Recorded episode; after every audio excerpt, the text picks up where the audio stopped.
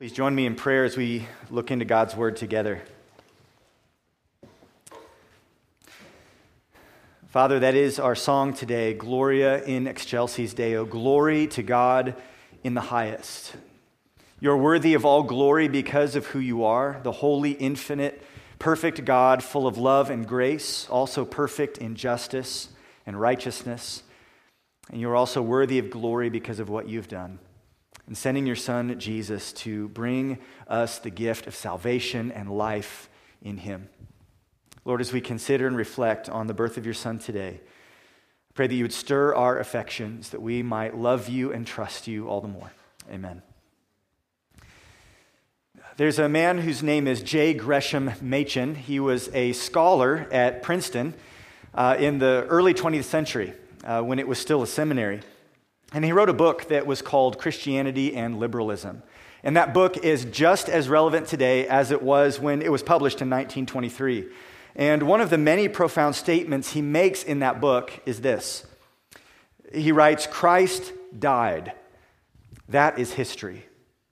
Christ died for our sins. That is doctrine. Without these two elements joined in an absolutely indissoluble union, there is no Christianity. And he's right.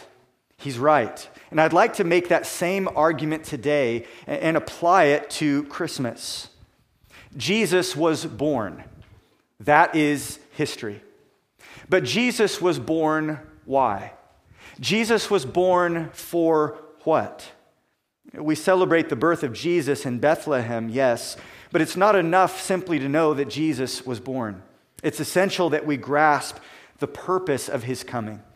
I'm not going to be walking through one text as we usually would today, but rather considering broadly four reasons why Jesus was born, surveying a number of different texts. And, and I think that in understanding the reasons for Jesus' coming, that will give us insight and understanding of the eternal purpose of God. It will help us to grasp the central meaning of Christmas and the very heart of the Christian faith. So, number one, the first of these reasons, most simply and most directly, is this that Jesus Christ was born to save sinners. He was born to save sinners. 1 Timothy 1:15 says the saying is trustworthy and deserving of full acceptance that Christ Jesus came into the world to save sinners, of whom I am the foremost, Paul remarks. The great problem for the human race, for you, for me, for every human born since Adam and Eve, is that we are sinful. We are fallen, which means we fail to live up to God's holy standard. It means that we have rebelled against our Maker. We have violated His moral will, which leaves us spiritually defiled. It leaves us separated from God. It means that we are spiritually dead. It means that we are enslaved to sin and that we are destined for judgment. But Jesus came into the world to save sinners. That's what the angel told Joseph in Matthew chapter 1. She will bear a son, and you shall call his name Jesus, for he shall save his people from their sins and save us from all the dreadful consequences of those sins this mission of Jesus to bring salvation, that he came to save sinners, is something that is evident all throughout Jesus' ministry. He brings salvation to sinners by, first of all, bearing witness to the truth. He says in John 18 37, Jesus says, For this purpose I was born. And for this purpose I have come into the world, to bear witness to the truth. Jesus preached the truth of the gospel, the good news of the kingdom. He announced the good news that God was fulfilling his saving promises through him, through the Messiah. Jesus preached often about heaven and hell, about the need to be born again, about his power to give salvation as the bread of life, the living water, the door of the sheepfold. Jesus bore witness to the truth so that we might be saved from our sins. In John 8 31, Jesus said to the Jews who had believed in him, If you abide in my word, you are truly my disciples, and you will know the truth, and the truth will set you free. This mission to save sinners not only explains what Jesus said in bearing witness to the truth, it also explains what Jesus did. In Matthew chapter 3, uh, Jesus tells John the Baptist, when John was hesitant to baptize him, that it was necessary so that he might fulfill all righteousness. You see, it's Jesus' perfect life that is necessary for you and me to be saved. We, because of our sin, are spiritually bankrupt. We have no righteousness of our own, but Jesus came to fulfill all righteousness. He perfectly kept the law. He perfectly did the will of his Father, so that his righteousness, what the Puritans called this treasury of merit, so that it could be credited to our account, so that there could be this beautiful exchange of grace as our sin is given to him and his righteousness is credited to us. Jesus came to save sinners, which explains why he said what he said when he bore witness to the truth, why he did what he did in perfectly fulfilling all righteousness. And ultimately, this mission to save sinners explains why he died. Jesus came to give his life for sinners. Matthew chapter 20, verse 28, Jesus says, The Son of Man came not to be served, but to serve, and to give his life as a ransom for many.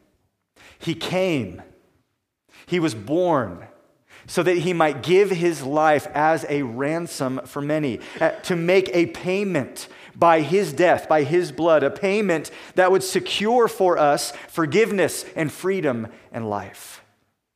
That's what Jesus was doing at the cross. That's why he came.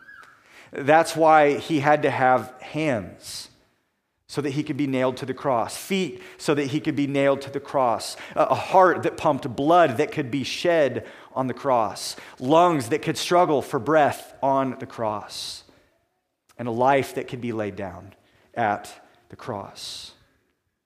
To be saved from our sins means at one level that we are saved from the power of sin. Yes, Jesus comes to set us free. But it also means that we need to be saved from the penalty of sin. Apart from Christ, we cannot escape the wrath to come. We are destined for eternal punishment in hell unless someone can deal with our sin. We can't deal with it. We can't cleanse ourselves. We can't atone for our own sin. We can't somehow compensate for our sin. But Jesus comes to deal with our sin. He pays the price with his own life. Paul writes in Galatians 4 that when the fullness of time had come, God sent forth his Son, born of woman, born under the law, to redeem those who were under the law, so that we might receive the adoption as sons. He came to ransom us, to redeem us, to die in our place as a sacrifice, so that we might be saved from our sins. And what is the result of this mission? What's the result of his testimony to the truth, of his righteous life, and of his substitutionary death? Well, in one word, it is life. It's life. In saving us from our sins, Jesus comes to give us life. He says in John 10 10, I came that they might have life and have it abundantly. Jesus gives eternal life to all who believe in him, all who trust in his work, in his power, in his name. He gives us life, abundant life, because of Christ's sacrifice on the cross. We, as we sang earlier, are reconciled to God, meaning that we enjoy fellowship with God now. That is abundant life. We enjoy the indwelling presence of His Spirit now. That is abundant life. We enjoy communion with Him, hope, joy, comfort in His promise. That is abundant life now. He gives us eyes to see, He gives us ears to hear, so that we are renewed, so that we are transformed, so that we are awakened to spiritual realities that previously we were completely blind to.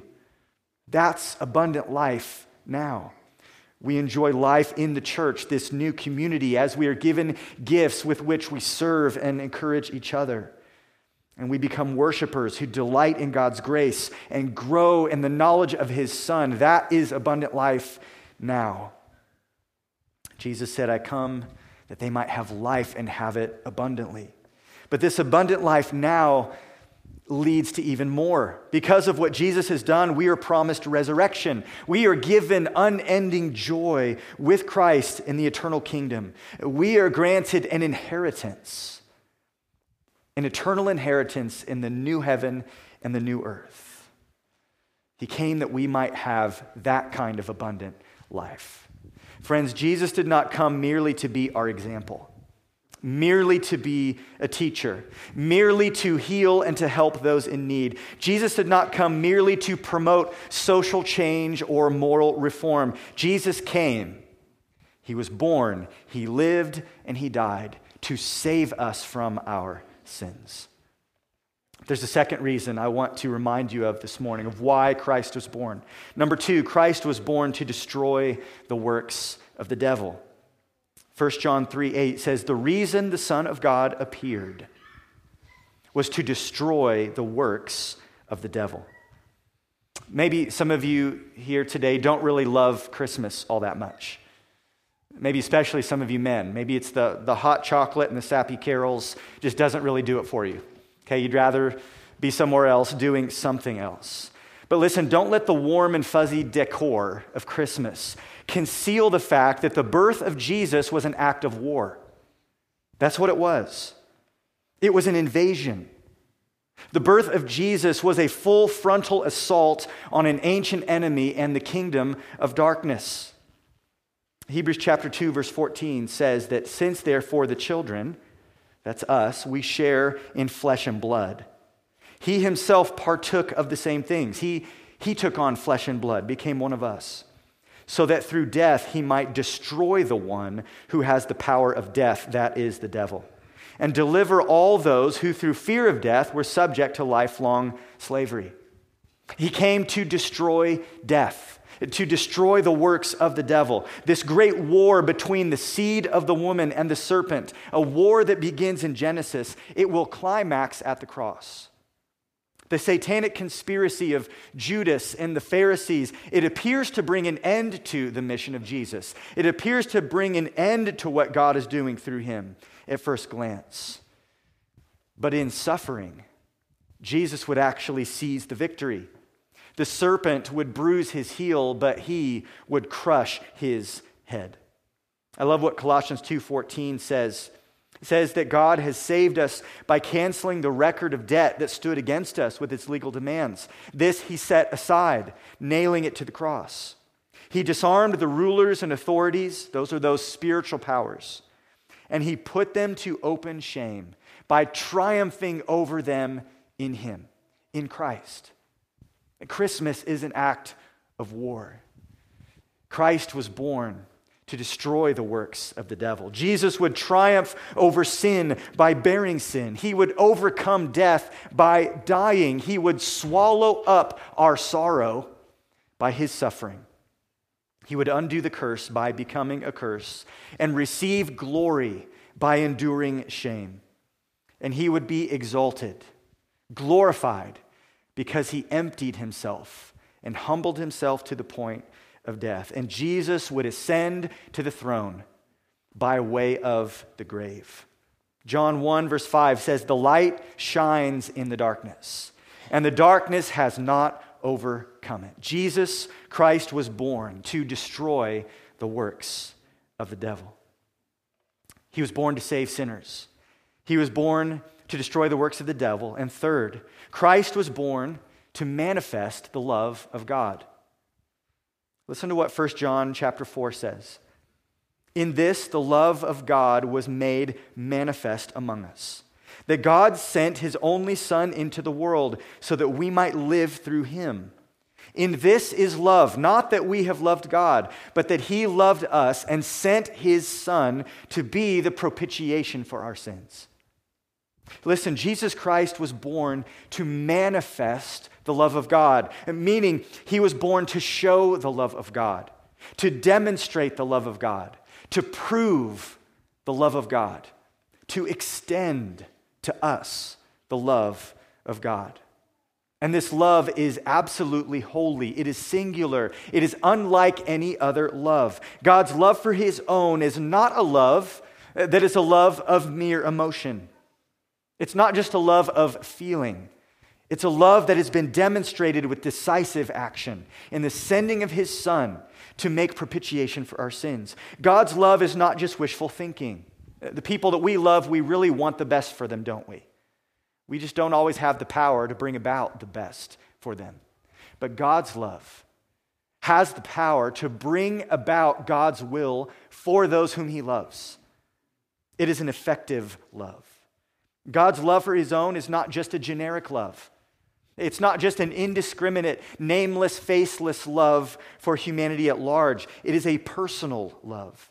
As the Apostle Paul says in Galatians, the Son of God loved me and gave himself for me.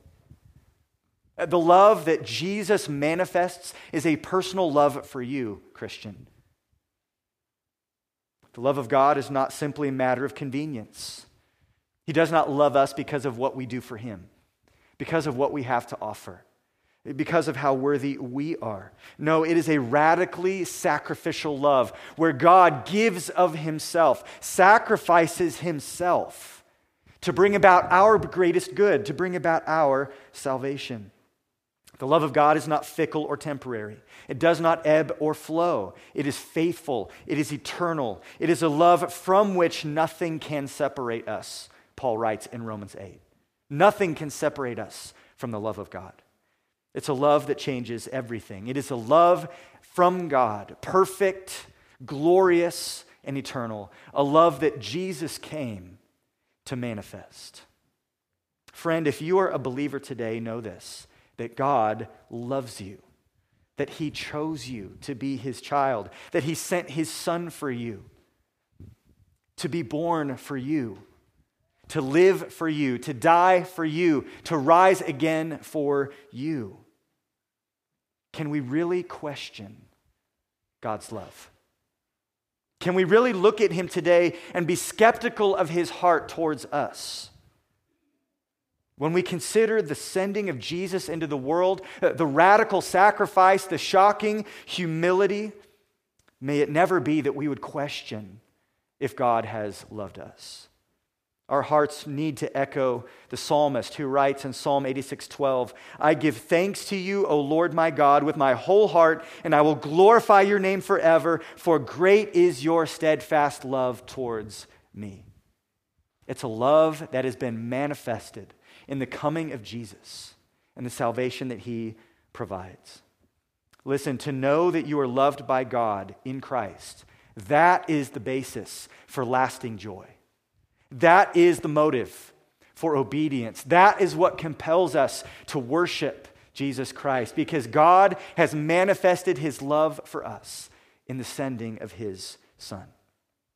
And then, fourth and finally, Christ was born to save us from our sins, to destroy the works of the devil, to manifest the love of God, and then finally, Christ was born to reveal the glory of God. John chapter 1 14. And the Word became flesh and dwelt among us, and we have seen his glory. Glory as of the only Son from the Father, full of grace and truth. This is really the ultimate reason underneath all the other reasons. This is the ultimate goal of every action. It's the ultimate result of the entire mission. It's glory. Glory.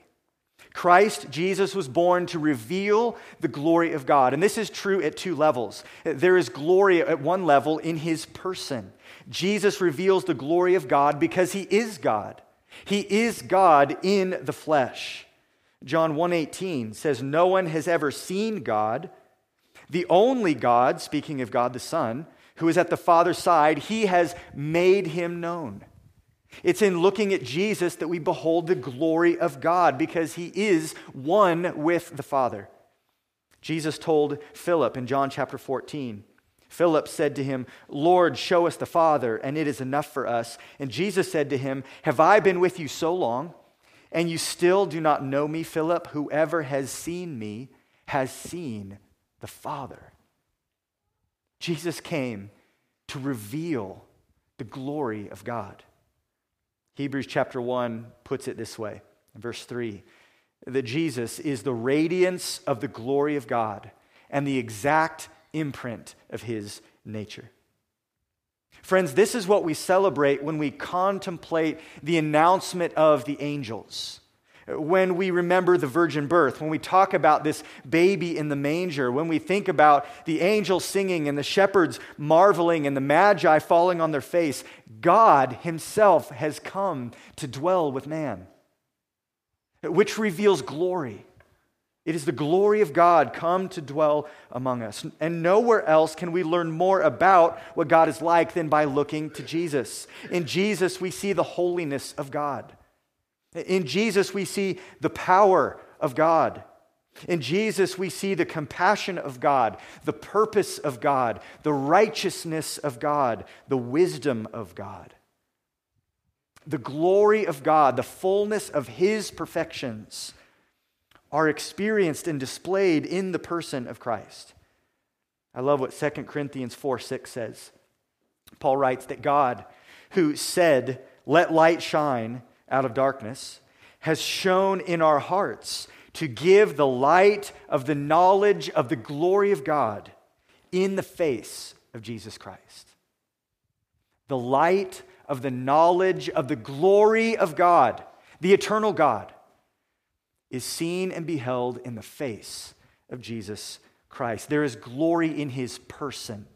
But at another, another level, there's glory in his work. There is glory in what Jesus does and accomplishes. In John 17, 4, Jesus prays to his Father, I glorified you on earth, having accomplished the work that you gave me to do. There is glory in his working. Everything that Jesus is reveals the glory of God, but also everything that Jesus does reveals to us the glory of God. There is glory in his salvation of sinners. He saves sinners, according to Ephesians chapter 1, to the praise of his glory. Our salvation results in the glory of God. Sovereign grace revealed for all to see. There is glory in his triumph over the enemy when Jesus destroys the works of the devil, when he plunders the kingdom of darkness, when he overthrows the enemy and crushes his head, God's power is proven, God's purpose is accomplished, and his name is vindicated. And there is glory in his manifestation of God's love for us. Think about this God's heart is made known in the work of Jesus. And what's the result of that? What's the result of sinners being saved from their sins? What's the result of sinners being given abundant life, being forgiven, being set free? What is the result of all that? It is eternal worship that resounds in the heavens as a multitude of the redeemed worship the Lamb who was slain. It's glory. There is glory in who he is, but there is also glory in his work. There is glory in what he does. Jesus comes to reveal the glory of God. So, why was Jesus born? To save us from our sins, to destroy the works of the devil, to manifest the love of God, and to reveal his glory. Listen, if Jesus does not come, if Jesus was not born, if there was no conception by the Holy Spirit, if there was no baby lying in a manger, if there was no angelic announcement and no magi, if there was no Jesus, then we are still in our sins. We would be blind to his love, blind to his glory. If Jesus does not come, the devil and his works are not destroyed, and we are condemned under the law. If Jesus does not come, we are not sons and daughters, we are slaves. If Jesus does not come, there is no abundant life, only death. And we do not walk in the truth, we do not walk in the light, we would be walking in darkness. But Jesus did come. He was born. He lived, he died, and rose again. And the abundance of the riches of God's grace are now ours. Friends, this is hope for sinners. It is good news. Perhaps good news that some of you need to hear today. That what is missing in your soul, the greatest problem you face today in terms of your sin before a holy God, that that need can be met. That need is provided in Jesus. Those who humbly bow the knee before Christ, those who join the Magi in receiving the revelation of God and trusting in it, those who come to Christ for cleansing, freedom, and forgiveness will be saved from their sins will be set free from the domain of darkness, will experience the love of God, and will begin for the first time to see and behold the glory of God.